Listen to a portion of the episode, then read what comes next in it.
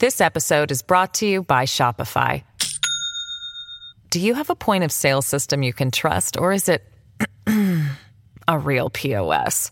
You need Shopify for retail. From accepting payments to managing inventory, Shopify POS has everything you need to sell in person. Go to shopify.com slash system, all lowercase, to take your retail business to the next level today. That's shopify.com slash system.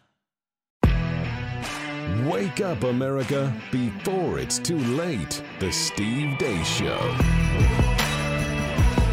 And greetings, happy Friday, Victory Friday here on the Steve Deace Show. Maybe we should just play all of our games on Thursdays. That seems to be working out pretty well so far. I am Steve Deace here, live and on demand, but increasingly not in demand, including here in my own studio.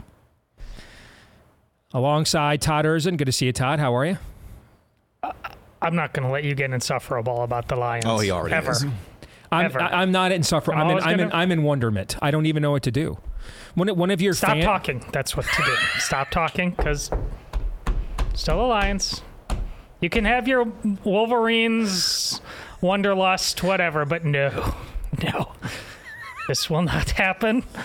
While I Oh, it's have a happening. voice, It, it is happening. Whether I believe it or you believe it or not, it's going down.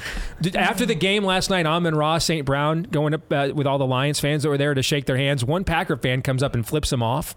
It was hilarious. He blew him a kiss. nice. It was very well played, I thought. Actually, well done. I mean, Yeah. better team won. Like I said, I was watching the uh, my daughter at Razorback soccer. It ended. Uh, Now that's a flex.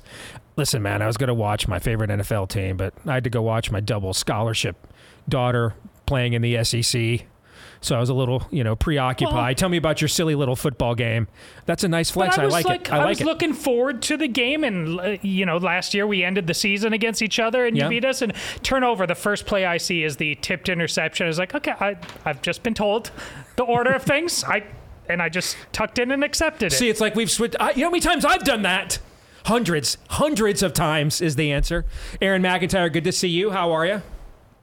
I don't know what this was to start the show, but it, I'm doing okay now, I guess. You know what it is? I just I looked into the camera and I saw this Lions jersey, man, and I just I don't know what to do. I don't know what to do. I looked at myself and I said, "You look good, kid." This is Michael Scott I'm with so his bad at kicking my own ass. Yes. Michael Scott with his favorite pair of jeans. nice, nice reference. And we are rejoined by an old friend. Oh, there he is, our good buddy Paul Alexander. Good to see you, brother. Uh, former strategist for the Tulsi Gabbard for President campaign, who I you guys need to know. Even though he hasn't been here in a while because he's been very busy, we've asked him several times. He just could not make it. We have been uh, exchanging a series of snotty texts back and forth for months now. Paul and I have on various topics. But the the most important text that he sent me, my one token Democrat friend. See, I'm not I'm not I'm not anti-Marxist. I mean, I, Paul, one of my best friends is a is a is a Democrat, right? Okay. Anyway, but uh, welcome back, Paul. Anyway, uh, um, he sent me a text this week and he said, "Steve, you're not going to believe this. I'm at a sports book in Pennsylvania." and they are offering plus 10,000 odds on Scotty Scheffler or Rory McIlroy to win the Masters next year. And I'm like, dude, you got to get me down on that. I will Venmo the money to you now.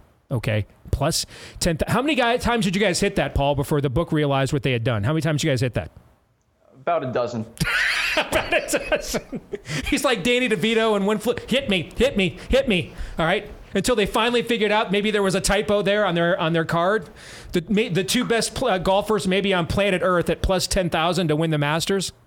My golly, you want to talk about great greatest bets of all time?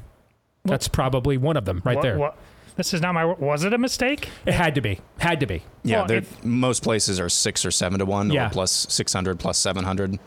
100, we're talking about 100 to one, right? There was a si- yes, yeah. There was a situation with I think it was DraftKings or FanDuel a couple of years ago when they first opened up, where where they had done something on a Jets game, I think it was, and had had uh, put an insane line, and a guy went there, took advantage of it, and won like a couple million bucks. Do you remember this, Paul? And then the, and then they tried to say afterwards, well, it was a typo. And so we're not going to pay you. And the guy was like, "Oh, I kind of think the New Jersey Gaming Commission is going to have a different take on that." And then and the and they were like, "You know what? You're probably right." And they cut him his check. It's your mistake, man, not ours, right? I actually never bet, and I really don't like sports gambling. I just happened to have spotted this because my, my brother is much more into this, uh, and I was curious what golf futures was. So we opened that tab and we looked at the Masters, and I pointed out how on earth are Rory and Scotty plus 10,000. Mm-hmm. And it was clearly a mistake because they were right next to Jon Rahm and they're the top three in the world, and Right. Rahm was plus 1,000. Yep. So we checked it out and see if it went through, and it, and it did multiple times before they finally flagged it and stopped printing them out. Meanwhile, you're just emptying your PayPal and your Venmo accounts and all spare change in your couch that you possibly can. All right. Speaking so, of uh, over unders, says- how many says we viewers have can't we lost in the last five minutes? By the way, uh, uh, most of them pissed off that they also could not get Scotty Scheffler at, at a thousand, ten thousand to win to win the Masters next year. Go ahead, Paul. Flo- final I thought was on just going to say, when everyone says bipartisanship is dead, Steve. There we on. go. I, I, I, you were the only person I reached out to that wasn't with me presently at the casino. Well, just so you know. I, you know what, man? I owe you one. I'm going to be nice to you today. From this All right. from this time forward, I might even let you get the last word once or twice if you can believe it. Okay. Wow. You probably don't, but but I'm going to try. I'm, I'm. You guys hold me, Todd. You have the gun. At at least once, let me let Paul have the last word today. I'll right. do my best. It's the least I could do for him hooking me up with Scotty Scheffler at plus so. ten thousand. Oh, I forgot to tell you before the show. He wants 30 extra seconds on the exit question for issue two. All right, he'll have it. That's the least I could do for plus ten thousand on Scotty Scheffler to win the Masters next year. All right, let's uh, let's get to it. It is time for the Deace scoop.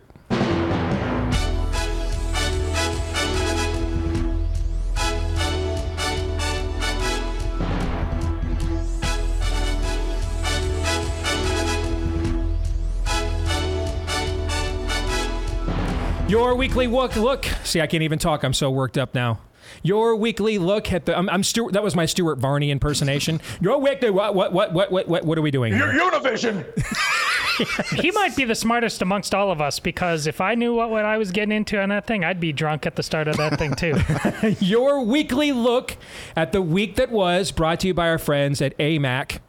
AMAC, when we ever get a new partner on the show, we want to make sure they get top billing as we welcome them aboard. You know, there's an organization out there that still backs uh, every left wing policy that even Paul is disgusted by. Uh, and yet they claim to be bipartisan. The truth is that 90, 95% of their donations last year went to Democrats, and that organization is AARP, and it doesn't represent the values of America's seniors. Fortunately, there is an American conservative alternative. alternative. That's AMAC, the Association of Mature American Citizens. They proudly champion Americans' right to free speech, religious, religious liberty, and the Second Amendment. AMAC is the leading conservative advocacy and benefits organization and also defends parents' rights to protect their children. And they're helping to restore all of your values while pushing back against the efforts to defund the police, weaken the borders, and indoctrinate the next generation. With more than 2 million members nationwide, AMAC, pro faith, pro family, pro freedom, but they can't do it alone. Joining gives you access to special low rates on everything from cell phones and healthcare, wellness products, travel, lodging, vision, dental, even prescription drugs. So join today. Send AARP a strong message that they do not represent your values. Join AMAC instead at amac.us slash DEACE. That's A-M-A-C, amac.us forward slash DEACE, amac.us forward slash DEACE. Let's begin with issue one. Bleep Lord Nefarious says. Mr. President, a vote against a standard short term funding measure is a vote against paying over a billion dollars in salary for Border Patrol and ICE agents working to track down lethal fentanyl and tame our open borders. But how does supporting Ukraine actually support U.S. jobs in the military-industrial complex? Because Well, we've heard we- a lot, a lot about that, and I Yeah, just want as to we, hear as we ship um, weapons and ammunition to the Ukrainians, we rebuild those in many instances with more modern, uh, cutting edge uh, equipment. Zelensky's speech received at least a dozen standing ovations. There was also one for this man, a 98 year old Ukrainian Canadian who fought for Ukrainian independence against the Russians during the Second World War. The speaker was solely responsible for the invitation and recognition of this man and has wholly accepted that responsibility and stepped down. This was a mistake that has deeply embarrassed Parliament and Canada. It's not an extremely deadly virus. It's not the Black Death. And look what it's doing to the world. The fact that in my career, I've been involved in saving literally millions of lives that people, hello. You can change things on a massive scale. That, um, and again, you can stop all flights. You can lock down entire countries. You can actually do that. And uh, life goes on in some way. And this, I would say, may make us more open to radical ideas about how to deal also with climate change. I respect differences of opinions.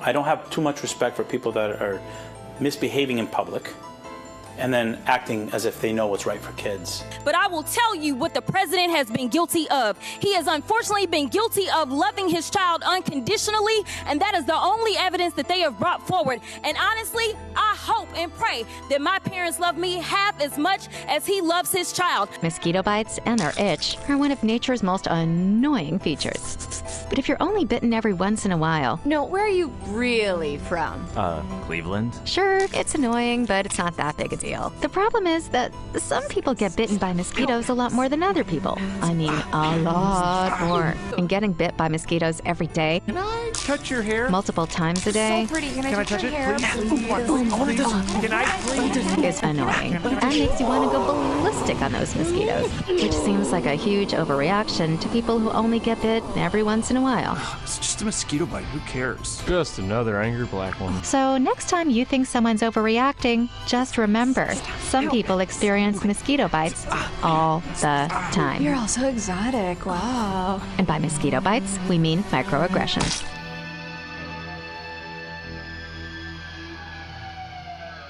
That's real. How have I not seen that? That was a professional development video for New Prague Independent School District in Minnesota. Let's get to it. Paul is the guest. First question goes to you. You were most disgusted by what that you just saw? Uh, that video was certainly interesting. It's uh, a little clever, I guess, in hindsight, but it was the first time I saw it as well. I'll actually go off something that wasn't included in the montage, but as always, Aaron does a great job of compiling a lot of substantive sound bites.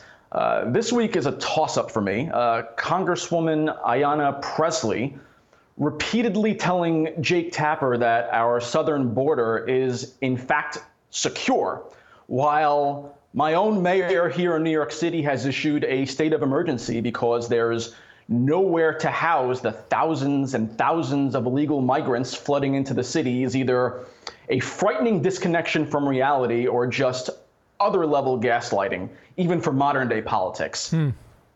Tim Scott attempting to attack Nikki Haley over why she didn't return curtains has now set the bar as our new low for this cycle's primary debates.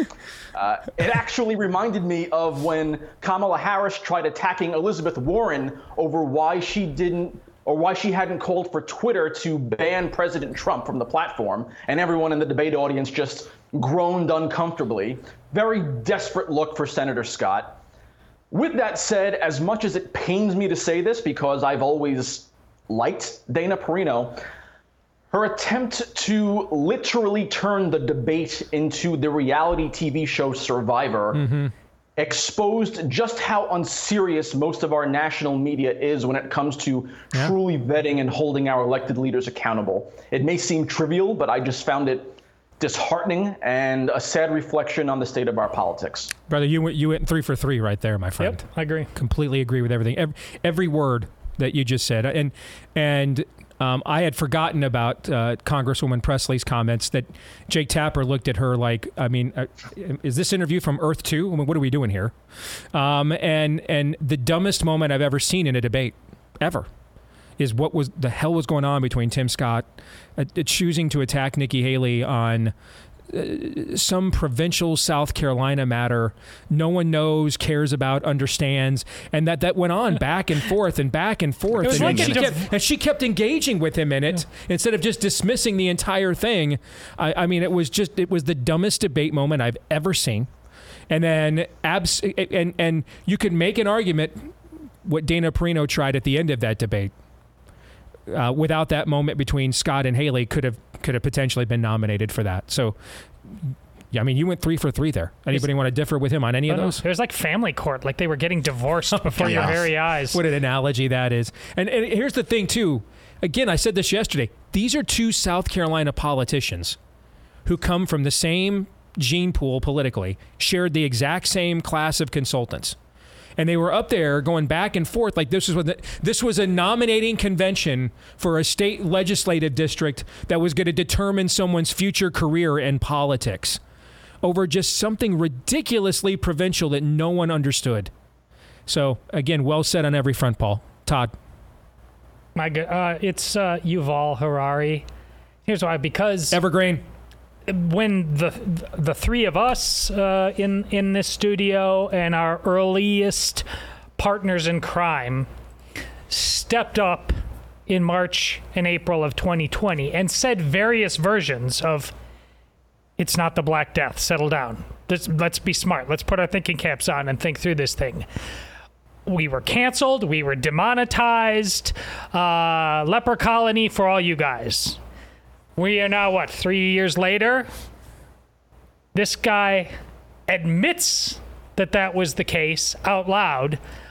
And, he, and the answer isn't that because of that, there, not only should there be consequences, he's like, no, and he's not he's not wrong from a certain point of view. That means we should turn it up to eleven next time You've been because properly conditioned. You're such Yes. damn sheep. Yes. It worked better than we could have possibly dreamed, and therefore, get ready for what we have next. And everybody else is like, uh, can't wait to go golfing this week. I mean, honestly, this is what when we say we you we well, I did. I did get Scotty Scheffler ten thousand to one.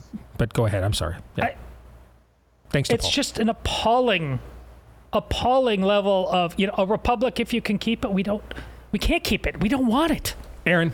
Quickly because we're uh, uh, running short on time in this uh, uh, segment. I, mitch mcconnell being asked the question hey uh, how does sending all of our weapons and equipment to ukraine help the military industrial complex? Essentially what P- mitch mcconnell is saying you've got a tv it works just fine but you want to upgrade to something bigger and better. So you send your tv to a friend or a buddy of yours uh, get that out of there and you're up. That's basically what this is. It's going to he's he's saying the quiet part out loud basically hey we get to upgrade our shiny toys and i get to cut a, a, a check to our buddies at uh, raytheon and lockheed martin. That's what he said out loud. He apparently took sodium pentothal because he said the uh, truth accidentally. Exit question on a scale of 1 to 10, with 1 being the odds, Tim Scott really has a girlfriend that goes to another school.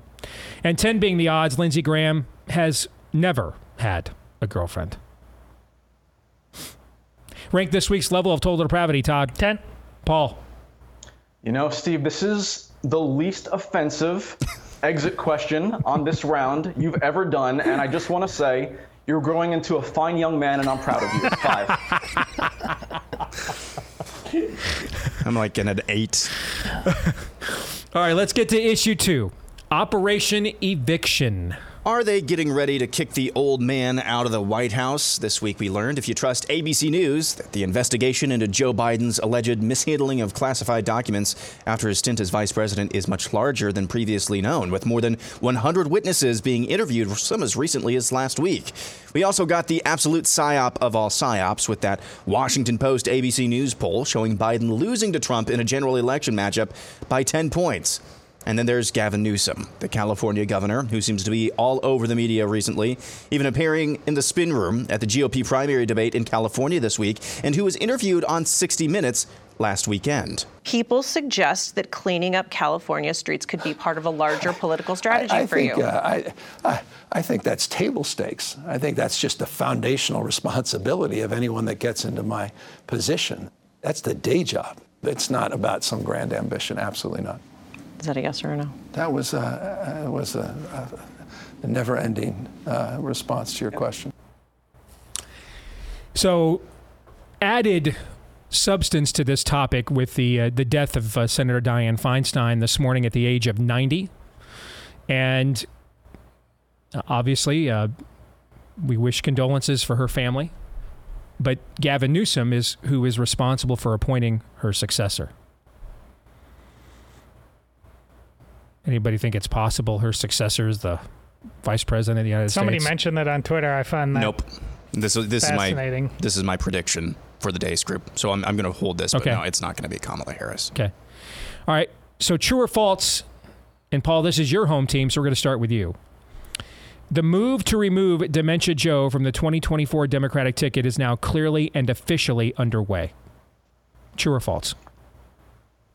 Even though I won't say it's impossible, I would need to see more evidence before buying into this fully. So I'm going to say false. The Democratic establishment is still solidly behind Joe Biden, at least publicly. And frankly, there's no one on deck who excites the voters that he's struggling with, Steve.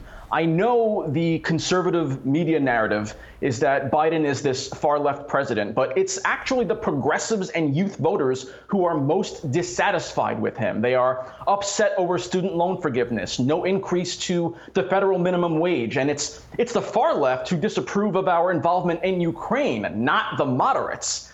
The DNC worked very hard to prevent Bernie Sanders from becoming the nominee on two separate occasions. Kamala Harris and Gavin Newsom don't excite that wing of the electorate. So I just don't see them creating that level of instability when there's no obvious alternative who solves their problem. Okay. That's, hey, we, you have a perspective that we don't. So we appreciate that background. Then how, how would you explain the chain of events that have unfurled recently? Out of nowhere, here's a poll whose internals are garbage that uh, Trump's going to win by 10 points. Here's another poll that 60% of Democrats want another nominee. Uh, oh, here's an investigation. We didn't tell you what was going on. And it turns out we've got just as much sweeping misuse of classified, classified documents under Joe Biden uh, as we uh, have under Donald Trump, who's under federal indictment for that in Miami as we speak. And here's Gavin Newsom uh, agreeing to debate Ron DeSantis. Here's Gavin Newsom on 60 Minutes saying, well, you know, whether I'm going to run for president or seeking the office, it's a never ending question. That and, and now here and, and and suddenly, which of course when you're 90 you don't really ever die suddenly. We have the death of Dianne Feinstein and and all the speculation going along with that. That that seems an awful an awful lot of coincidences to me, Paul, but maybe I'm wrong. For Gavin Newsom, I think he wants to remain ready. I don't think there's any coordination on a party level to, you know, put him in that spot necessarily. I just think he acknowledges that Joe Biden is not buying yellow bananas or green bananas, as you say, mm-hmm. and it's certainly he's already past the average age of male life expectancy in the United States. So I mean, of course, it's on the table, um, and he wants to be positioned as as an obvious successor. Uh, I do have a theory on the Trump polling, and I hate to go into conspiracies that I, I can't provide evidence behind, but I've been thinking about this for a while now, and I don't know. It just it, it stuck with me. So I, I, I maybe there's something to it. The polls that continue to have Trump ahead by such a wide margin, I wonder if it is to make him seem inevitable, so that if he does lose, he has some credibility behind the narrative that it was rigged against him yet again, and it suppresses the Republican vote in the general election for whoever actually wins. Hmm. It's something I've thought of. I, It's I think I think in this I think in this era you should almost put after what we've seen the last few years almost every psyop should be on the table. Yeah. I think. Todd, what do you think? It's clearly underway, but is it a fait accompli? Uh, no, I think think of this a little bit in reverse as last time. I mean, none of us thought. I mean, the voters didn't think Joe Biden was possible. The, the cast of characters that we were sorting through last time on the uh, d- Democratic side of things, just nobody would step up. And so Biden was necromanced, and and then of course was a, a, in we don't know exactly what conversation took place, but he's clearly willing to say and do and become anything. Well, now this is happening again. They want to see what their options are. Gavin, are you willing to say and do and become anything? I think it's abundantly clear he is. Who? What else will people do? But also, what will Biden do in reaction to that? Will he sell his soul even further? I don't think this is a fait accompli, but of course, the table is being set for him. Oh, can you even do anything more dark and ghastly and unimaginable, Joe Biden? Then we'll listen to you again. So everything they are, the powers that be are setting the table for everybody to be as terrible as possible, which is what they want. And there's plenty of people are clearly going to take them up on that. We're gonna have tryouts, Steve. Aaron. So I do think it's underway, but it's as Todd said, it's not a fait accompli. The Biden the Biden dynasty, I should say, is older than dirt. They have dirt on everyone. They have leverage on pr- pretty much everyone. So if there are factions in the Democrat Party that want to take him out, it's going to be a, an internal power struggle. Yeah. Uh, who's flinging what dirt? Who's exerting which leverage? And I think that's. I think we're just overestimating how clean this will be because I don't think it's going to be clean whatsoever. And um, I I do think for sure Gavin Newsom is putting him out there himself out there more and more. And I think it's clear that he wants to make a play. I just don't think it's going to be uh, a clean play. All right, let's get to the exit question since Paul requested extra time. Who is more likely to be the Democratic nominee in 2024? Joe Biden, Kamala Harris, Big Mike, or Gavin Newsom? Paul, you get first crack at it. Go ahead.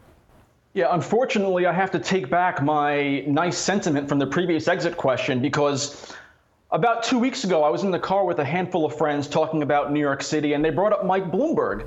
And I, I, I said, oh, it finally clicked Steve has been saying Big Mike, Big Mike, all these months, and I had no idea who you were talking about. I oh, said, oh, no. oh, it's Mike Bloomberg. It's a height joke because he's short. Big Mike. And then my friend looks over to me and says, no, Paul, it's not a Mike Bloomberg joke. It's a conspiracy theory that Michelle Obama is actually trans. what are you doing to me, Steve? I already get enough crap for coming on this show, and now they think that I'm talking with someone who thinks Michelle Obama is a man. Do I have to come down there and be your standards and practices? Huh? Huh? We'll do it live. I'll write it and we'll do it live. This thing sucks. And why won't Jill Savage return my calls? Who wouldn't want to date this? You know what? I miss you, Paul. I we missed you. You've got a whole like young Billy Joel look going for you right now. You might get Jill's phone call back. Get this young. Doesn't hey, have like a young Billy Joel? After that, you got a little piano man for me, maybe, or you may be right. After that, I think Paul Alexander is most likely to be the Democrat yeah, nominee for yeah. president of the United States. I mean, stand and deliver, young that, man. That would win. Yes, that would win the general. But you yes. just heard, no question. All right. All right. So who do you guys think? Aaron, same to you. Who's Biden. most? Do you think Biden is most likely to be the 2024 Democratic nominee? Yeah, if he makes it that long. I think it's a coin flip between Biden and Newsom right now. I agree with that. I, I think there is a clearly organ, organized effort within the Democratic Party to elevate Gavin Newsom. I don't know. I, I, don't know that it's the party in its entirety, but some segment of, of influence within the party is is is orchestrating this. I, I, think they probably had an idea of what the true health uh, situation of Dianne Feinstein was. You think you'd probably give the governor of the state a heads up that you might be making a sub, you know a substitution here soon, right? Okay, mm-hmm. and and so I don't think I so that's why I don't even think her death this morning is a, is is coincidental in this narrative, and that they have probably known for a few weeks maybe that this was coming and to be prepared, and so all of a sudden now here comes the Gavin Newsom charm offensive. He's showing up at the spin room at the GOP debate. Okay. I mean, I just, I don't know, too many things happening all at once to just think these are just random occurrences. Charm, is that what this is? Isn't this guy like central casting for Carpathia in in Left Behind? Sure. Yeah. Good grief. They wanted to be. Yeah. Paul, you get last crack at the answer. What do you think it is? You still think Biden is most likely going to be the nominee? I do still think Biden is most likely the nominee, but I also do believe Gavin Newsom would have a much easier time defeating Donald Trump if he happens to get the nomination. I, I think if either party in this election turns the page generationally, they're going to win three to five points in the general election with a from a, from some segment of the electorate just relieved at So that notion alone, regardless of whatever those that guy stands for, whether they're very far left like Gavin Newsom or very far right like Ron DeSantis. So- give us somebody who's not a dinosaur. You just said that has the power, similar power as the Obama vote, the, Yeah. the young black man. So Yeah. we're going to vote. Finally, a new generation, something different. We've had enough. Interesting. Enough. I, I do. I really believe if, if one of these, if one of the two parties can manage to change horses generationally, there's three to five points of voters out there that just want to look at something different Yeah, for the next 4 you're years. probably right. All right, we'll come back. Is RFK Jr. thinking of going third party? We'll discuss that here in a moment.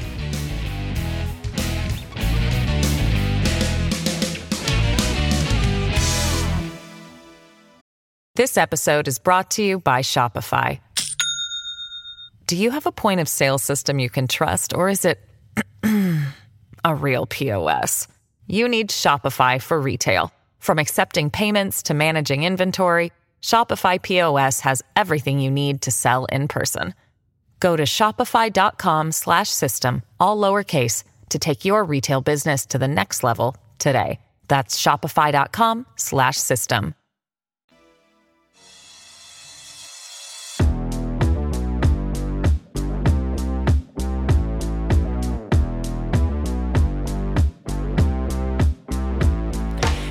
Love getting good notes about our partners here on the show, like this one I received from Steve, a different Steve. Just a couple of weeks ago, says, Hey, we, on your recommendation, we tried out Trust and Will. Very happy with the experience. Our notary said it was one of the most detailed uh, that she's ever seen. Uh, and uh, they did a great job. So thank you for that, Steve. Really appreciate it. Um, if uh, if if you think one size fits all templates may not capture all the important uh, details of the life you've built, well, with Trust and Will, they agree. And that's why you can protect your legacy from the comfort of your home for starting at just $159. We used Trust and Will as well to update, uh, you know, our major things involving, uh, you know, tr- uh, the will, the trust, estate planning, and everything else for our kids. Uh, they'll help you maintain control of your assets. Uh, easing the burden on your loved ones. My wife raved about uh, their pl- the, uh, the the options, the flexibility, how easy it was uh, to utilize uh, their services as well. And you'll get an estate plan that can ensure your family stays prepared and protected. Trust and Will, they're going to simplify the process of creating and managing your will or trust online. From finding out what's right for your family to finalizing documents with a notary, gain peace of mind today with Trust and Will. Get 10% off plus free shipping of your estate planning documents by visiting trustandwill.com slash deace today. That's 10% off and free shipping at trustandwill.com slash deace. Trustandwill.com slash deace. All right, back here on the weekly look. That uh, do do do do do. I'm I'm still channeling Stuart Varney here. Back here on your weekly look at the week that was with our good friend Paul Alexander. Let's get to issue three. RFK Jr. going third party. After seemingly getting featured everywhere for the first few months of his candidacy, at least everywhere in right wing media, Democrat presidential hopeful RFK Jr. appears to be going nowhere fast in the Democrat primary. And that was probably always going to be the case. But now, according to the New York Times, there's some chatter that Kennedy Jr. may be open to leaving his father and uncle's party and joining in with the Libertarians. RFK Jr. apparently met with the chair of the Libertarian Party back in July in a previously undisclosed meeting. Libertarian Party Chair Angela McCardle told the Times, quote, he emphasized that he was committed to running as a Democrat, but said that he considered himself very libertarian, end quote. Hmm. All right, this time let's go to the guy that knows the Democratic Party better than we do last. Okay, because I want him to see what we think first, and then he can be the cleanup hitter. So, Todd, I'll start with you. First question What do you think the odds are RFK Jr. goes third party in the general election? Well, I mean, uh, setting aside what he cares about and wants to do, you know, I don't have any inside baseball to that. I tactically and looking at the lay of the land, where I can be most effective, what I can change, I, I, I think the odds are very, very low. I think more his his life's work, at least in terms of the last twenty years now, is more front and center than ever before. Medical tyranny. And if he goes Libertarian Party, that, that just becomes, he waters it down back again, only because it's one of multiple issues. And it, I, I think now he has an opportunity to just he, he got more visibility by running for president even still but then going aside being part of whatever the next phase is of fighting medical tyranny being a leader bringing way more people together helping do that instead of watering it down by because he's too focused on too many other issues so i say the odds are low Okay. Aaron, you think they're low?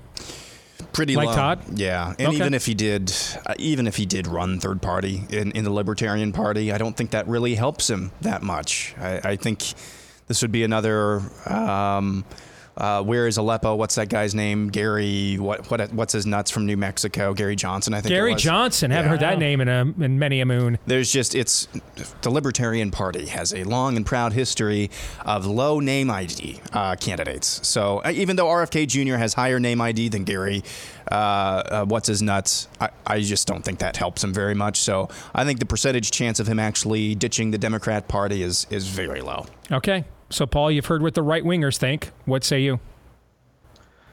You know, if the national media and Democratic establishment had treated him with any level of respect rather than very obviously attempting to smear and discredit him, I would have said next to zero.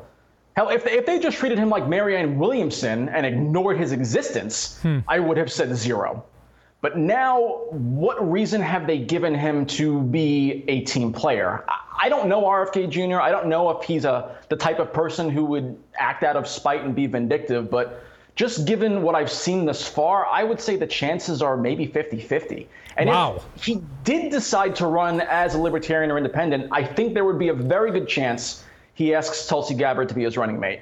And I'm saying that with no inside information. I haven't spoken with Tulsi in months, but I know he thinks quite highly of her. They did a Twitter Spaces together, and they're both very aligned when it comes to foreign policy and things like the weaponization of law enforcement. Let's play around with that for just a second. Because the one thing the Libertarian Party does have ballot access.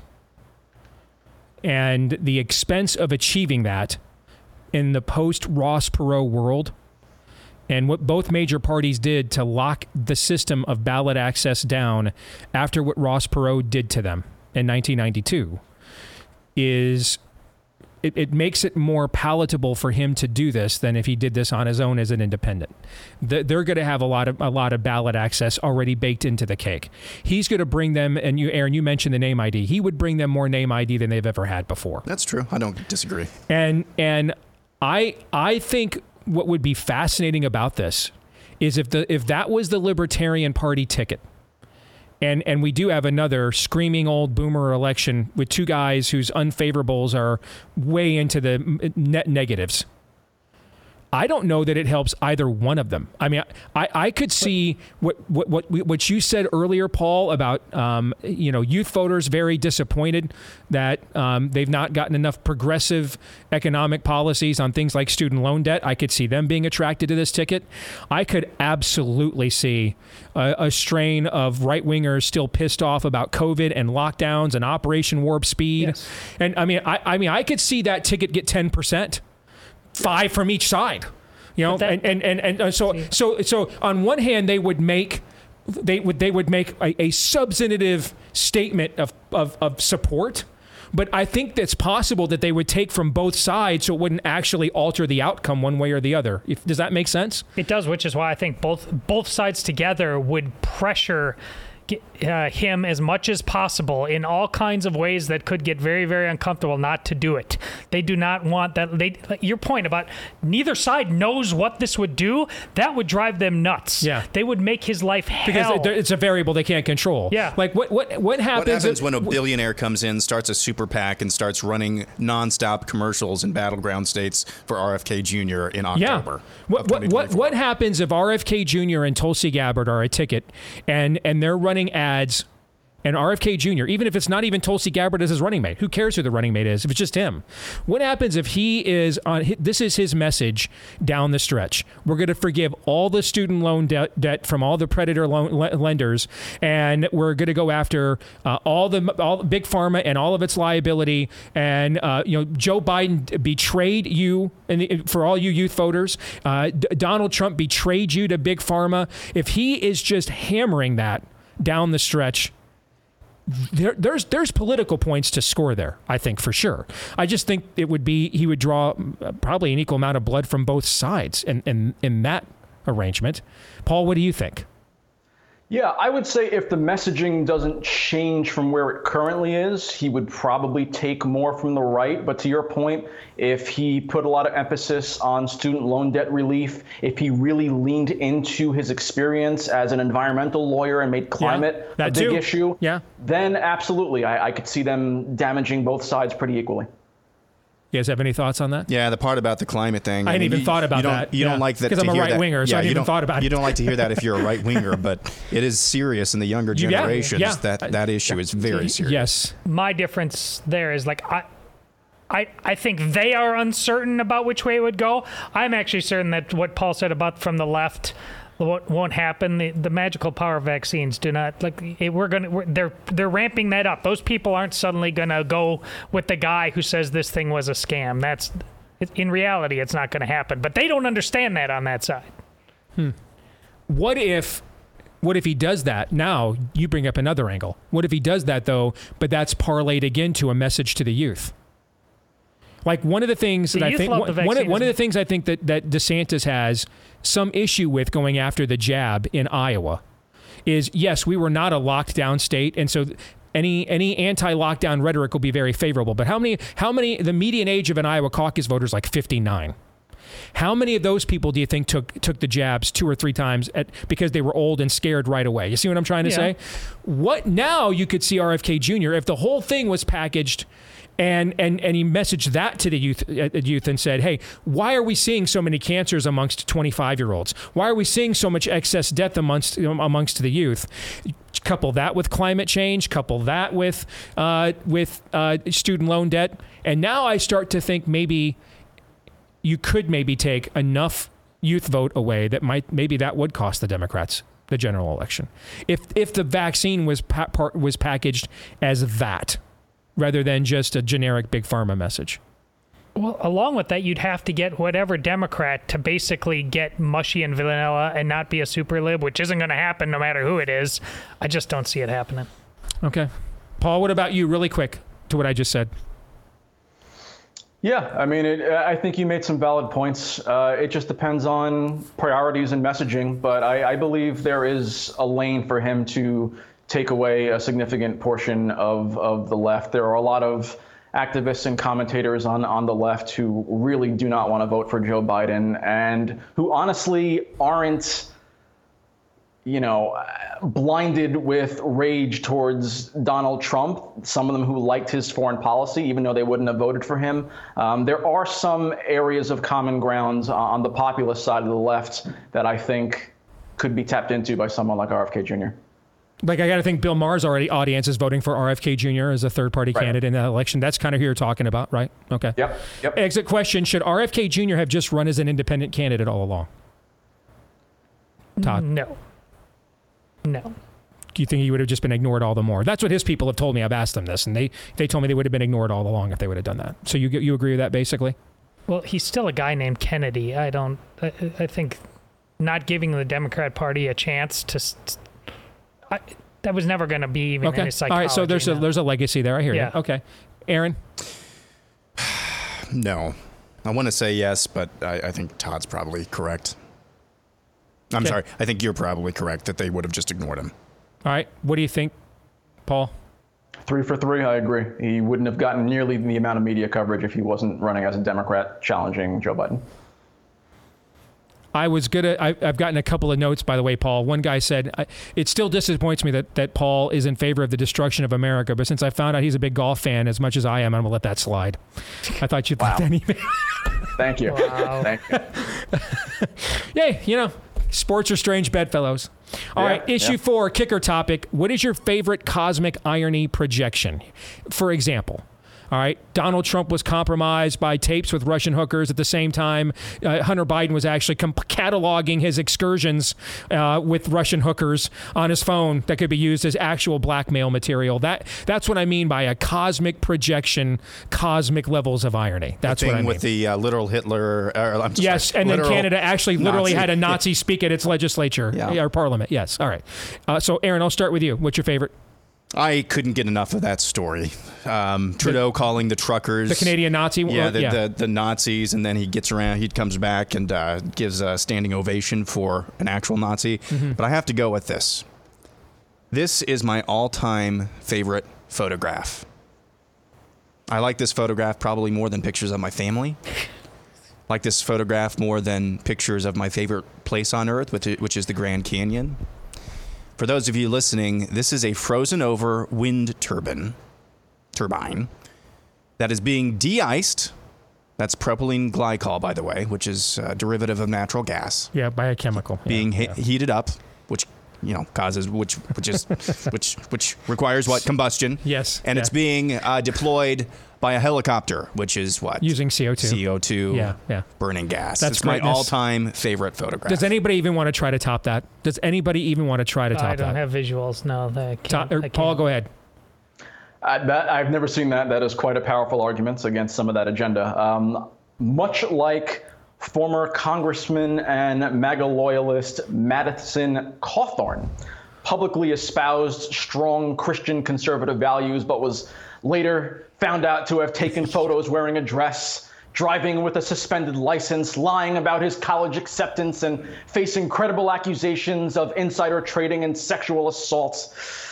It appears our beloved Lauren Boebert is now following in his footsteps, loudly opposing the sexualization of our youth, but then publicly fondling the genitals of her date at a family theater with uh, children all throughout the audience. Yeah. I suspect she will meet a similar fate as her former colleague Madison Cawthorn and be voted out of office next November. Uh, you you, Cosmic you are probably its right about that. I mean, she barely won the last time by like hundreds of votes. So 600 votes. yeah. All right, let's get to predictions quickly. Aaron, go. Cal- uh, California Governor Gavin Newsom will not will not appoint Kamala Harris to fill Dianne Fe- Feinstein's vacancies. He will instead appoint either a Republican or an independent, Fascinating. making a move.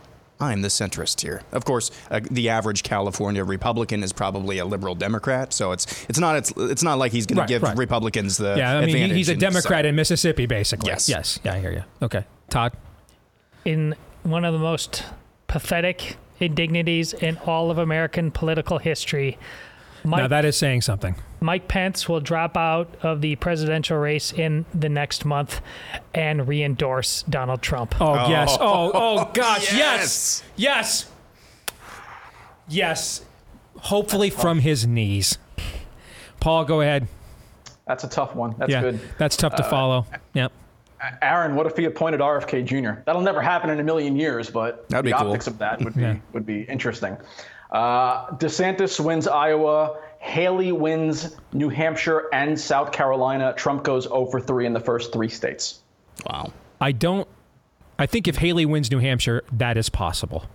I do.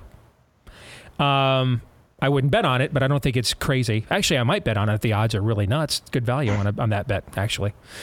Uh, polls in Iowa over the next over the month of October will narrow enough that Trump will show up for the third debate in Miami on November 8th. That's my prediction.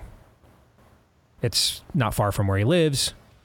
And they they don't really have an on the ground organization of any merit in Iowa, so they're kind of just going by what the public perception and the polls are.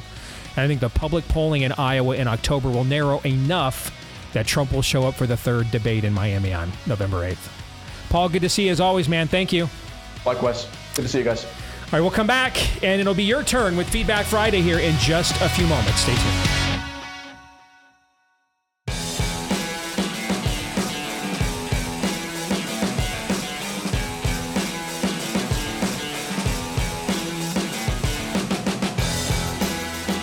All right, back here with hour two. on Blaze TV, radio, and podcast. Steve Deace here with Todd and Aaron McIntyre, all of you. And you can let us know what you think about what we think via the stevedeace.com inbox by emailing us, steve at stevedeace.com. That's D E A C E. Like us on Facebook, me, we, and Gab. Follow me at Steve Deace Show on Twitter, GETTR, Instagram, and TikTok. And you can find me as well on Truth Social at Real Steve Deace there. If you listen to the podcast version of the show, thank you so much for that. You're a large part of our audience. Please, if you wouldn't mind, uh, leave us a five star review if you like the show. Hit subscribe or follow if you're on iTunes to make sure that every new episode we do ends up in your feed every time we do it. And thanks again to all of you that have done that for us as well. Thanks as well to our friends over at Patriot Mobile for sponsoring this part of the program. For a decade now, they have been one of the leaders in building America's parallel economy. They are really America's last American mobile phone company remaining. And if you want to make the switch today, they make it as easy and seamless as they absolutely can. They offer you all kinds of incentives to make the switch. For example, if you're a veteran or first responder, they've got even more of those in- incentives as a way of saying thank you for your service to the country. For the rest of us, you can get a free activation with the offer code Steve today when you go to patriotmobile.com slash Steve. And, and just again, uh, some of the things they offer. If you move to a different part of your city, state, a different part of the country, and another another network would work better uh, for you and your phone. Make that switch anytime for free. Just one of the benefits you get for being a member of Patriot Mobile. PatriotMobile.com slash Steve. PatriotMobile.com slash Steve. Or you can call them at 972 Patriot. That's 972 Patriot. All right, are we ready for some Feedback Friday? Let's go. All right, let's start with Melissa. She says, I've I had a cold and sore throat the other evening. After a long day at work, I decided I deserved a little treat. And so I pulled into Wendy's for a Frosty. I pull up and order a vanilla Frosty. But the drive through says, We're sorry. All we have are the pumpkin spice Frosties tonight. If you weren't aware yet that this was a thing, Steve, I promise you need to be. Holy smokes, it's so good. You would drink one out of Lindsey Graham's navel. I went from bad to I worse. had this. Oh, Should I just shut his microphone off at this point? I have a gun. Yeah, that's true. I don't know that anything is good enough to be drank out of, even as much as I love the pumpkin spice eggnog from AE Dairy, which I think is one of the top five drinks on planet Earth. Seriously, one of the best things I've ever drank in my life. Pumpkin spice eggnog from AE Dairy is incredible. I mean, it's it's nectar of the gods. I mean, straight up, one of the apostles will be refilling your glass at the marriage supper of the Lamb with pumpkin spice eggnog from AE Dairy. That is how good that stuff is. Straight up. But I don't even think I could drink that out of Lindsey Graham's navel. I just.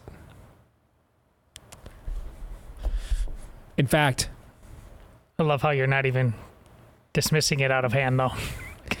you're pondering. No, I, here's what I'm pondering. I am pondering. You're right. Here's what I'm pondering. For years on this show, and of course, I haven't, I haven't proclaimed it because it's just self-evident truth at this point. But for years on this show, the official position of this program has been pumpkin spice all the things. But if we are now talking about pumpkin spicing Lindsey Graham's navel, I've had people send me pumpkin spice brake pads. I have had people send me pumpkin spice motor oil. I have had people sp- send me pumpkin spice bologna.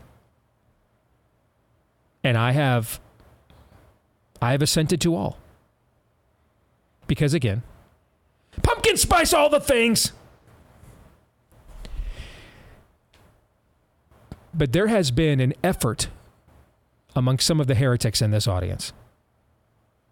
And you know who you are.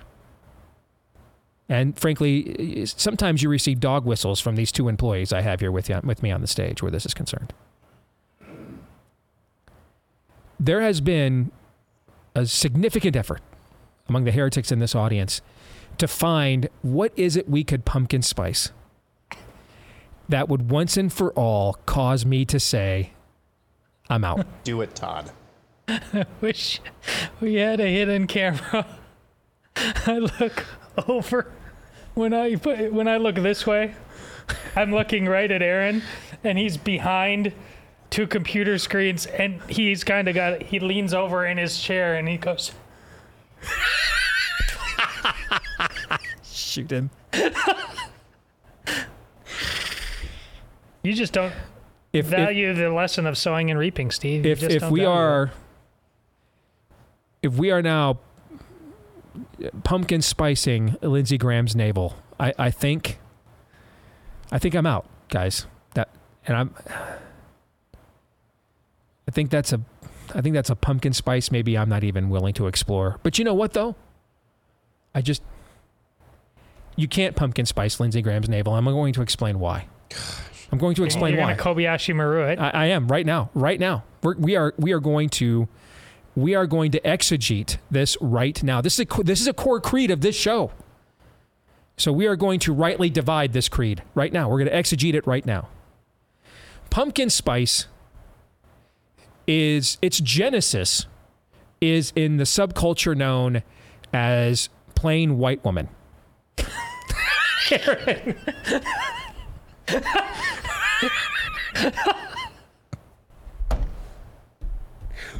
For those of you on the podcast who can't see this, Aaron has, to try to get me to stop, has gone to my favorite video of all my well, one of my two favorite videos. Uh, this and the jihadi who gets blown up during his propaganda, literally.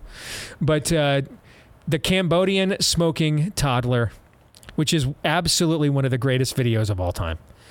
When he, the way he Humphrey Bogarts that cancer stick, man, it is that is some phenomenal, phenomenal craftsmanship, incredible handiwork, incredible.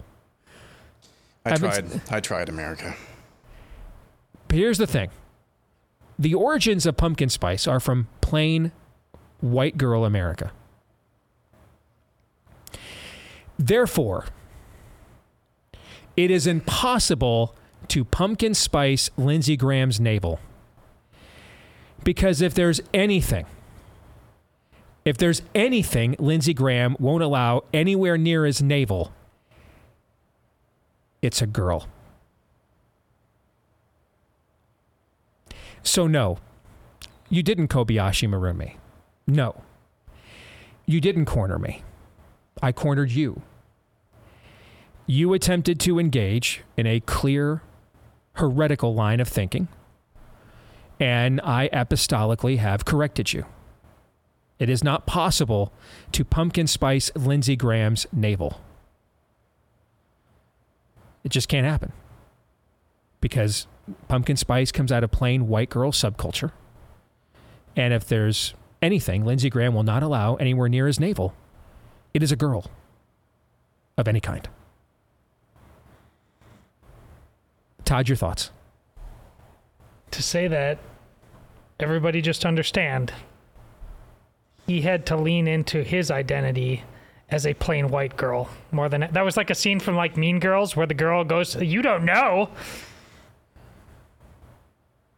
Yes. as long as you're clear about that Yes. Yeah. Yeah. I don't know. I've kind of had a fondness for white girls for many, a, many a year. So I could certainly lean in for sure. And now, whether I just violated the dude code and how I defended whether the pumpkin, the creed of pumpkin spice, we'll just have to determine that on another day. Christine Pastino from Delmar, New York. This one you'll like better. I promise. Uh, who wrote the last one Melissa. Melissa. melissa never write the show Yeah. again please. ever you are banished forthwith You've been excommunicated, Melissa, from the inbox. Christina Pastino in Delmar, New York, wrote a note that you, Todd, will like a lot more. Okay. She says, I'm a huge fan to your show, been listening for over a year. And I was listening the other day when I heard you mention a book movie called Joshua. You had mentioned it was written by a retired priest, and I happen to know that priest. His name is Joseph Girzone. And unfortunately, he has passed away, but he was my parish priest when I was little. wow And he wrote that book and many others, hoping to change and convert the world. Our church, Our Lady of Mount Carmel, is located in Amsterdam, New York. The characters in the book Joshua are people who lived and worked in my neighborhood, and Father Girzone just changed their names. It's a little Italian neighborhood on the south side of Amsterdam, New York. This book is incredible, and I was so happy and shocked to hear you speak about it. May God bless you guys and keep you guys safe. I love what you're doing. And please help that. Please know that you're helping souls like me to stay strong and close to the Lord. P.S. Yesterday's rant or offering from Todd was riveting, and as a fellow Catholic, please tell, tell him to keep fighting. I thought you'd like that one. Just doing my part, sister, and I'm uh, all things pumpkin spice notwithstanding. Um, he's the guy who blesses me to be able to do it every single day, so I'm grateful. Thank you, Todd. But all things are not pumpkin spice, withstanding. Pumpkin spice is in all things. I knew that was coming. all right. Um, I go to a, Catholic, a small Catholic and very conservative liberal arts college, the University of Dallas. You ever heard of this place? Oh yes, it Have you? is like Okay. one of the OGs of. This is like the Hillsdale for trad Catholics, basically. If you're the real real deal right. across the nation, this is one of the top five you're considered. Like you have to, you have to have a parchment copy of, of Saint Jerome's Latin Vulgate to even get admitted into this place. Is what you're telling me? Perhaps. Yeah. Okay. Uh, he says I was asked to give a talk to a group of students from all classes on a topic of my choosing. I want to give a talk about the moral imperative to care about politics. About 80% of the student body is conservative, and many are studying political theory. It's one of our most popular majors. However, there remains a pervasive disinterest in practical politics. We are in such a strong bubble that students don't understand the dim reality outside of our campus limits. People hate the idea of taking labels like conservative or Republican. Many of my peers are devout, intelligent, and virtuous, but they are content living a private life of virtue and prayer. So, like a self enforced monasticism is what he's describing, basically. They lack either the courage to fight or know how to resist the left on their battlefield, basically everywhere but this campus. Many deny the stark difference between today's left and the liberals of 20 years ago. There's a tendency to want to treat today's political opponents as if they are interested in getting along with us, when they are obviously not. Though we all oppose uh, baby killing and, and gender mutilation, many of my classmates aren't doing anything about it. I'm sure many vote, but the majority are so disgusted with the whole political process, and believe me, I hear them on that, that they decide not to be engaged. I've always loved St. Augustine's quote pray as though everything depended on God, work as though everything depended on you. I won't pretend to know God's plan, but I'm guessing he won't be inclined to jump in and save our country if we aren't willing to fight for it ourselves. Do you have any advice for how to convince my peers that we must care about the political arena? That is from Luke Posegate. I'm going to give you the first crack at Luke then. Go ahead, Todd. I here even amongst and we, we talked about it uh, during COVID in many ways. Like Steve has been talking about the slippery slope where it goes more than any political commentator pound for pound on the right. And he's been doing it since he was a f- relatively uh, young man. I mean around 30 years old and a new christian. He was given eyes to see about you know you know you you can't just keep living like this. There's going to be consequences. The power of that is such that even now amongst orthodox christians after everything we've seen on covid gender there is just if you're going to the dallas the university of dallas you, I, I think odds are I can you, you've had a pretty comfortable life. That thing isn't cheap all right?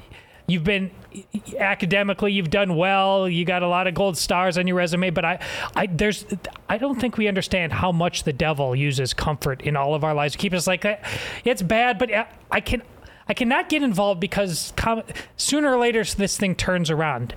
That's an addictive drug. Hmm. It really is. I would spend less time talking about politics, but about that, getting them to wake up. Like this thing is going to go like this keep talking about that and try to get them because I bet more than often they just think that they they see their future and most of the time they just see it exactly like the life they had. The house, the cars, the family. I I don't see that all the time. I mean, I have that, but I I can't see right now my own children's future being the same. I know Steve agrees with me mm-hmm. on that. That scares at the, that which is why we fight a lot of Catholics and Orthodox Christians are just kind of on cruise control and they don't understand how deeply they are. Well said. Let me add that and reiterate something that I think is very paramount for us to be reminded of and to remind each other of consistently in the era of in which we live. We can turn anything into an idol. Anything. We can turn anything into an idol. Too many Christians in the in the last generation turned politics into an idol. GOP meant God's own party. I will compromise my beliefs and values um, to vote for whomever Fox News or whomever I, I follow tells me is the most electable, even if they are completely anathema to my belief system. I'll I'll retcon their views as uh, I'll, I'll turn I'll turn Mitt Romney into Saint Augustine, uh, whatever it takes to justify and contort myself, and and and that has made the process even dirtier. It's always it's going to be a dirty process, period, because every process east of Eden is dirty. Every process is dirty. Every process is dirty. All right, we are east of Eden here, so we live in all creation groans. We're sinners, okay, and and so there's there's nothing, there's you know, human nature, not human worth. That's separate. Human nature is like a new car. It depreciates in value the minute you drive it, drive it off the lot. Once human hands touch anything, it begins to depreciate in value. We can't help ourselves. That's just the nature of sin in the world. But our unwillingness to admit this and act as if we had some sort of abracadabra or we had cracked the code or we had found some kind of back door of Pandora's box where we could do, when in Rome, do like the Romans and, and throw Bible verses on it and it was going to work, just made the, the system even dirtier and, and even worse than it already was. So I, I understand the inclination, Luke, of your classmates to not want to follow in that generation's footsteps. But here's here's the thing they have to be careful of. They can turn their piety into an idol. Yep. I mean, if, if, if you now decide that I will not act on the dominion God has given me,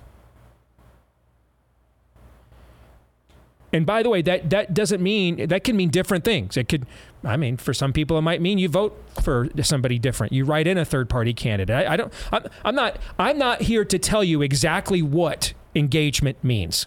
In, within, within, within that, box, I think there is a lot. There is certainly, particularly as this thing continues to break down societally, there will be a lot of room for discussion of what that means. Okay. Yeah. It could simply mean I'm going to just be involved on a local level uh, where I have where I can most have the greatest impact, and that's where I'm going to focus my efforts because I think Washington's a lost cause, and at this Yeah. point, there's no point in linking my testimony to any of these politicians because it just drives people away from the core message of the gospel. So I'm going to focus on my city council, my school. I, I don't know. I, I'm just saying there's a, there's going to be a lot of different ways to crack this nut moving forward. Yep. Okay. But the idea, though, that we don't have to try to crack the nut at all. That's where you're now turning, you know, your piety into idolatry. You are you are now risking the, the end of the parable of the talents. Well, master, I knew that you were a wicked and difficult taskmaster and, and I and I wasn't sure how to take what you gave me without making it worse or disappointing you or sullying you. And I feared your backlash and I didn't understand that mercy triumphs over judgment, so I did nothing. I just buried it. And the master looks at that servant and says, You depart from me. You are a wicked and vile servant into the den of iniquity. So, this is not a passive faith. From the beginning, the kingdom of heaven has been forcefully advancing, and forceful men lay claim, in, lay claim of it, lay hold of it. This is not a passive endeavor. It's not always a practical one, though, either. And that, that's the idolatry that the previous generation engaged in.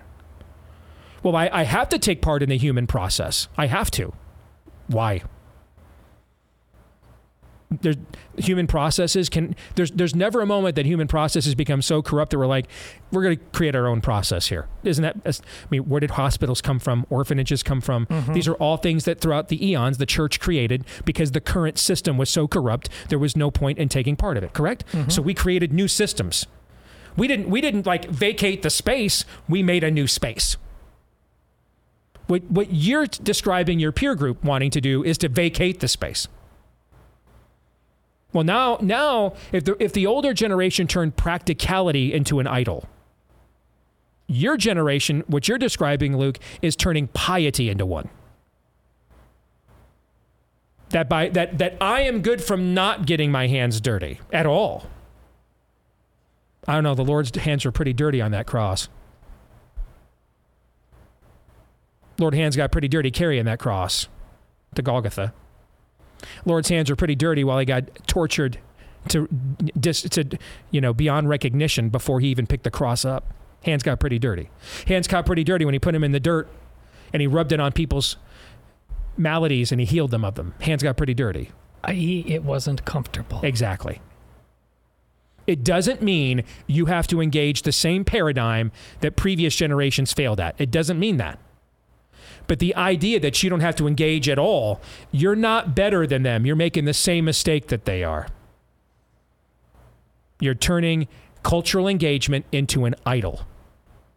It's just instead of instead of practically taking part is an idol to the point that there is nothing the world system could offer us up that we would say no to. Nothing.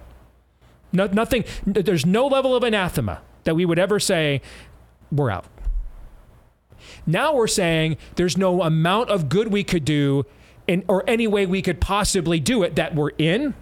No. That's not better. It's that's not better than what you saw from the generation you don't want to follow in the footsteps of. It's just different. It's just a different form of idolatry.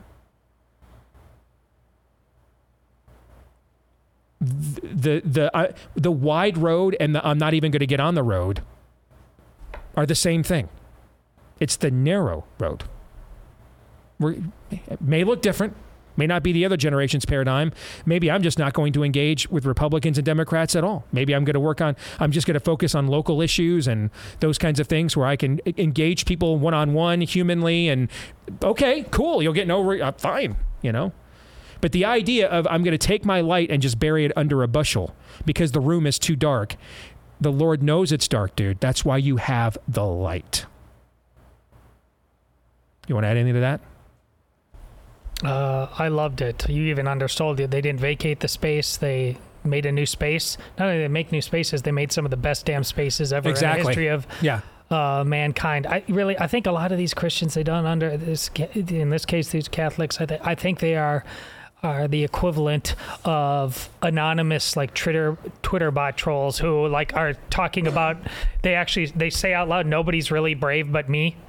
You're anonymous. You're right. You you you have a light.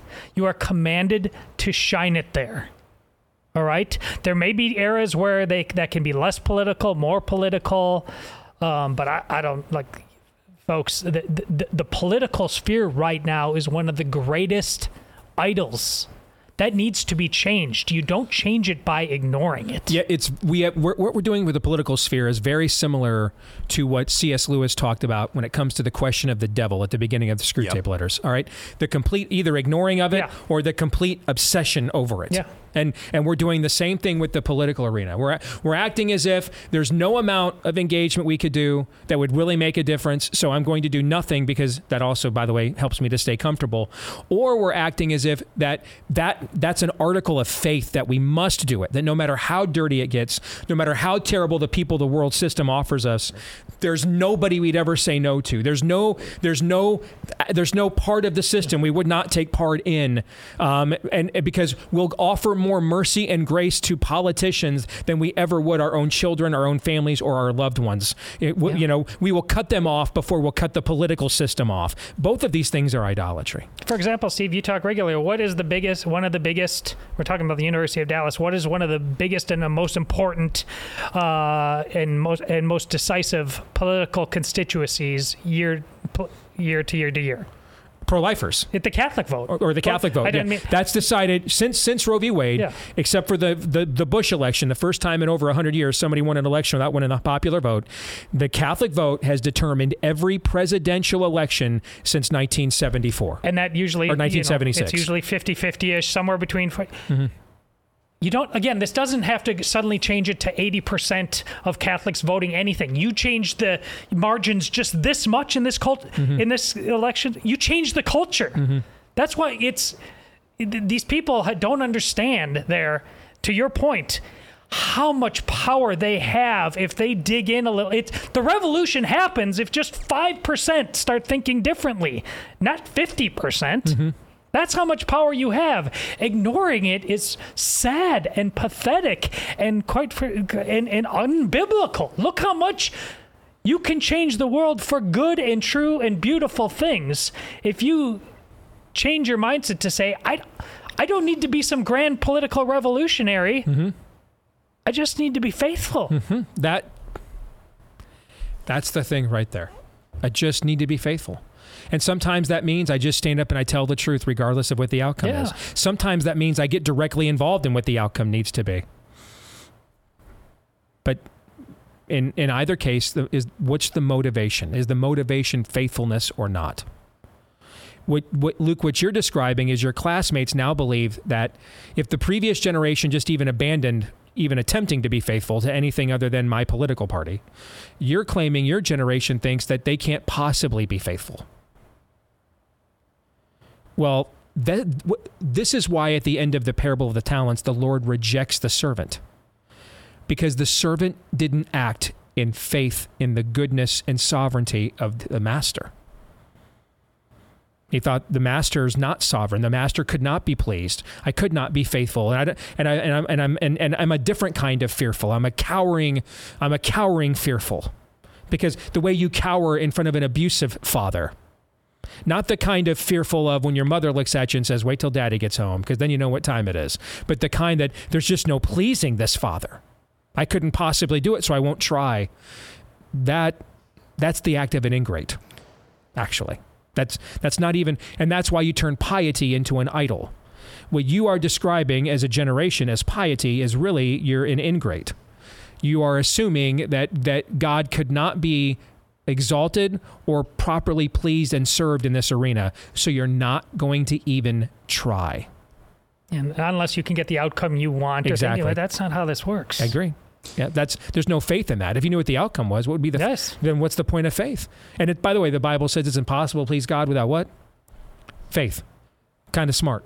Uh, it's kind of important. Faith is basically the currency of the kingdom of God. It's it's the cash. It's the it's the monetary system of the kingdom of God is faith. That's what it is. You know, on Friday, sometimes you ask Todd and I for final thoughts, and I used to do this a lot. I, I used to say, "Don't end up in a ditch." And I believe that began on a on a wintry day when when the road conditions weren't weren't good.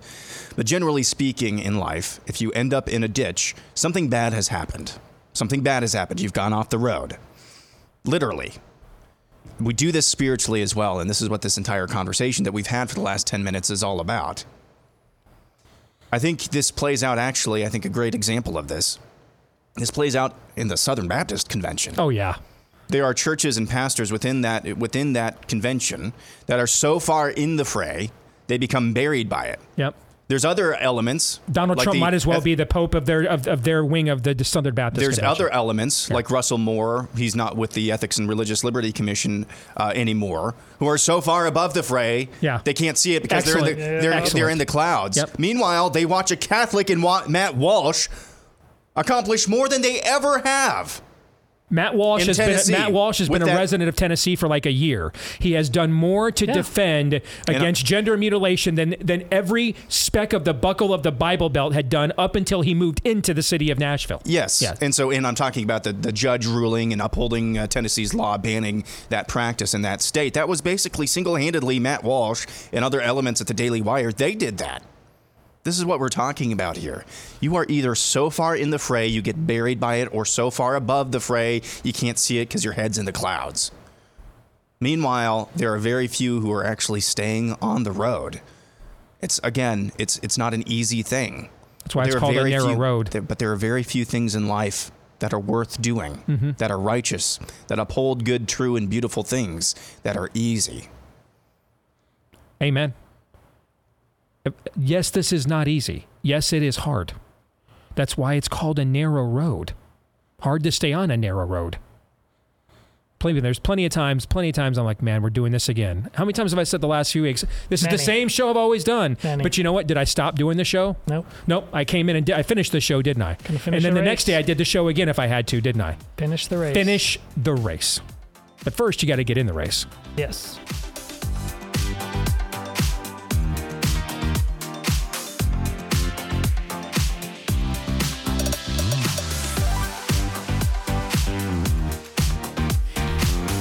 Make sure you're prepped just in case. Oh man, that could never happen here. Come on, Steve. happens here yet again. Get hold of our friends over at My Patriot Supply because a wise man once said it is better to have it and not need it than need it and then not have it. Get My Patriot Supply, the nation's leader in emergency food storage. Get their three month emergency food kit for 25% off right now when you go to preparewithdeace.com. What does that entail? Breakfast, lunch, dinner each day, even drinks and snacks, the full complement of the 2,000 plus calories of nutrition you need every day. Uh, also, 16 different types of meals and sides so you can mix and match for variety. Stays good for up to 25 years with a proper shelf life as well. Free shipping. That's an automatic when you go to preparewithdeace.com. So get your orders there fast just to have that peace of mind. Just in case, oh, that could never happen here. Happens here again. Preparewithdeace.com is where you want to go for 25% off. Preparewithdeace.com. All right, let's get back to Feedback Friday. This is from Lawrence, who says, I assume you guys addressed the PSYOP poll on the show this week. I think they're talking about the uh, poll from ABC News, Washington Post. Yep. That had Biden only winning non minority voters by nine points. He won them by 36, had him losing the youth vote by 15 when he won it by 19. And that is how they came to the conclusion that if the election were today, Donald Trump would win by 10 points, right? Yes. That poll. We did talk about it on Monday. Yes, we did. He says, I want to give you a little um, anecdotal data point I found interesting. I spent the weekend in Western Virginia and West Virginia. Coal country, railroads, timber, and farms, and an area so remote it was 45 minutes between Dollar General stores. And that's a big deal in the South. Okay, I'll take your word for it. This should be the heart of Trump country. Not a single flag, not a single sign, not a single bumper sticker. A year after the 2020 election, people still had Trump 2020 flags flying. They are all gone now. Does this have any meaning? I don't know. I see people posting on Twitter about how much Trump energy there is out there, but I don't see it in the real world, and I live in the South. Same thing as in Iowa. You drive around rural areas. I know you know you go through some of those areas quite a bit, going back and forth to see your kids Yeah. perform athletically. I mean, you know, you couldn't go 10 miles in Iowa for the last five, you know, seven years without seeing a barn painted with a Trump logo or a, a, a massive Trump thing on a barn. You don't see any of that stuff anymore. Do you see that stuff? Not to the volume. I have seen a little bit, but I, I think it not, nothing that diminishes this point that is being made here. Now, let me make sure I'm being fair here. You're not going to see a bunch of places in Iowa littered with DeSantis signs either. You're, you're- in fact, you see nothing.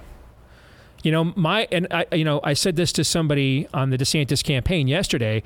I, I, I oversaw the precinct organization for my precinct in my suburban county for Ted Cruz in 2016 for obvious reasons. Okay, and very politically active precinct. We had one of the higher turnout caucus sites in the state in my precinct. Right now, there are three signs I have seen driving around my precinct. Two DeSantis signs, and one of them's mine, and one Vivek sign. That's it. That's all I've seen. And that's why that's why when Chris Wilson came on here yesterday and said he thinks there's going to be over 200,000 people in the caucuses, it blew my mind. Blew you probably saw the look on my face when he said that. Now, I argued with Chris. He was kind. He goes, "I don't think you thought I, you doubted me." And, Well, yeah, I admitted, yeah, I did. I I argued with him, and and we talked about that on the show back in the day. I didn't believe the public polls that showed we are gonna have this record high turnout. Right? I didn't. I just didn't believe it. But that energy level was way higher than what I'm seeing right now. Now, here is something I should mention. Uh, I I I told someone who's um, very well connected in Iowa politics. I told them yesterday what Chris Wilson had said that he was expecting north of 210,000. And I said, man, I just don't see it. And this person said to me, I, I think I believe it. And so I was stunned because this person also agrees with me. This is the least amount of energy that we're seeing right now. This at this point in the process. So I asked him. I, I asked him to reconcile those things, and here's what he told me. I, I something I didn't know. Uh, that prior to Trump essentially picking a fight with her, and basically begging her to come in and oppose him in the caucuses, which I think will eventually happen. I wouldn't have said that a couple of months ago. I would have said I don't think the governor will get in, and now I will be surprised if by December she does not. I was told by this person that prior to that, the governor and her political team were actually working very hard on the ground with Republican uh, organizations that she wanted to have an all-time record turnout and really have Iowa really show out, show out and show off, and that their goal was actually get 250,000 to vote. And that's what she was kind of hoping to do. And was, they kind of had this kind of quiet campaign under the radar of really working hard on getting Republicans registered, getting Republicans who don't, you know, typically vote in the caucus. And even if Chris Wilson is right, that would still only be like 31% GOP turnout because there's like 680,000 Republicans right now. And so now that I hear that, it makes a little more sense that if Governor Reynolds and her team had been on the ground, you know, for six, seven months, you know, with her organization and, and, and her cachet as a governor, working to really increase caucus participa- participation and turnout. That's something I didn't know when Chris Wilson mentioned that to me yesterday. I so maybe we didn't even have time to get you guys' reactions when Chris Wilson said this yesterday. What did you think when he said it?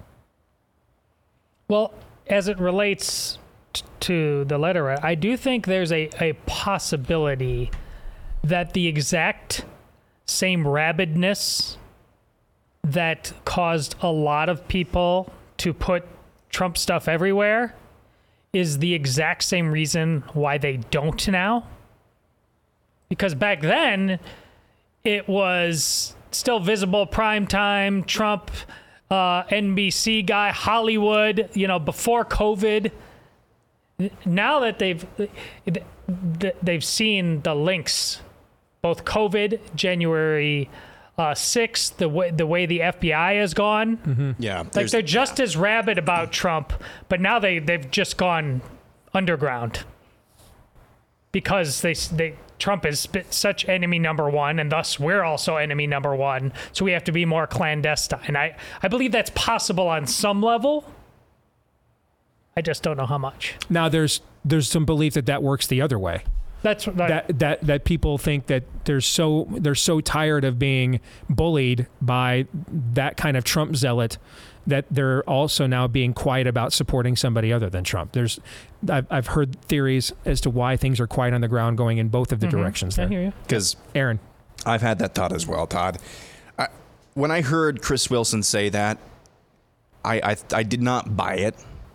Now he nailed the 2016 Iowa caucuses, mm-hmm. so I think he deserves some benefit of the doubt. Probably a huge benefit of the doubt. And I also encourage people to follow WPA Intelligence on Twitter.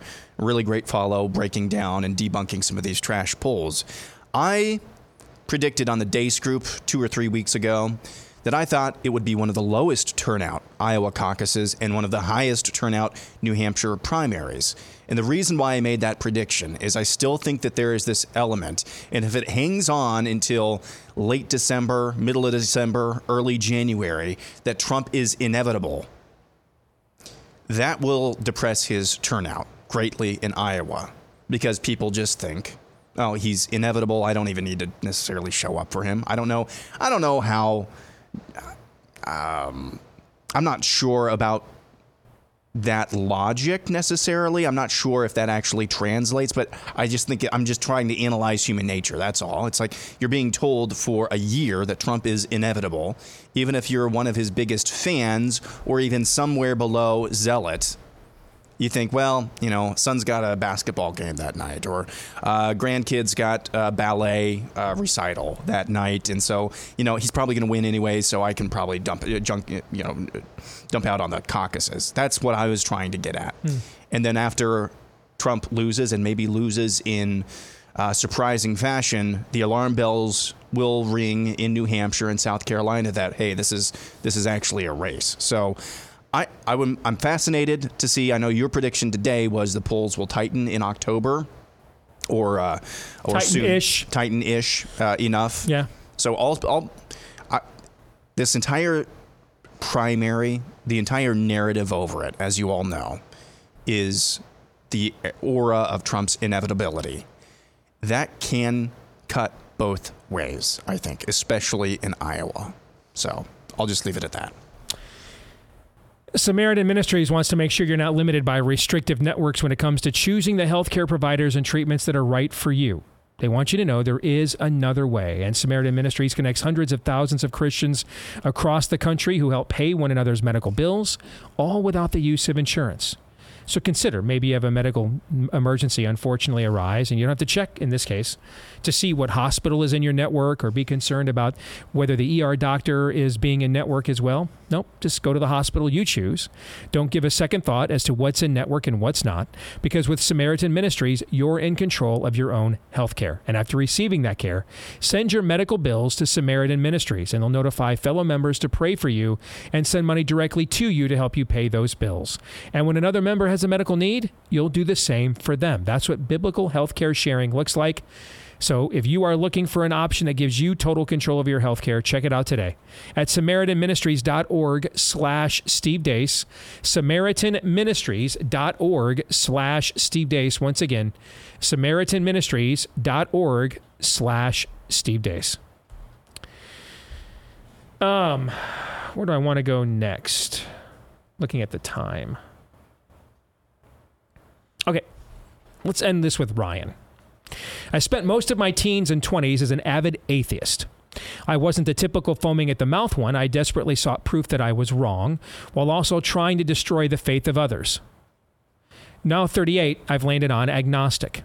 I hate the words atheist and agnostic. They've both been bastardized. Atheism means that one does not believe in theology. Agnostic means that one that's one without knowledge of such topics. I believe there is an omnipotent and omnipresent creator. I understand that faith is a choice and I want to have faith, but I struggle with it.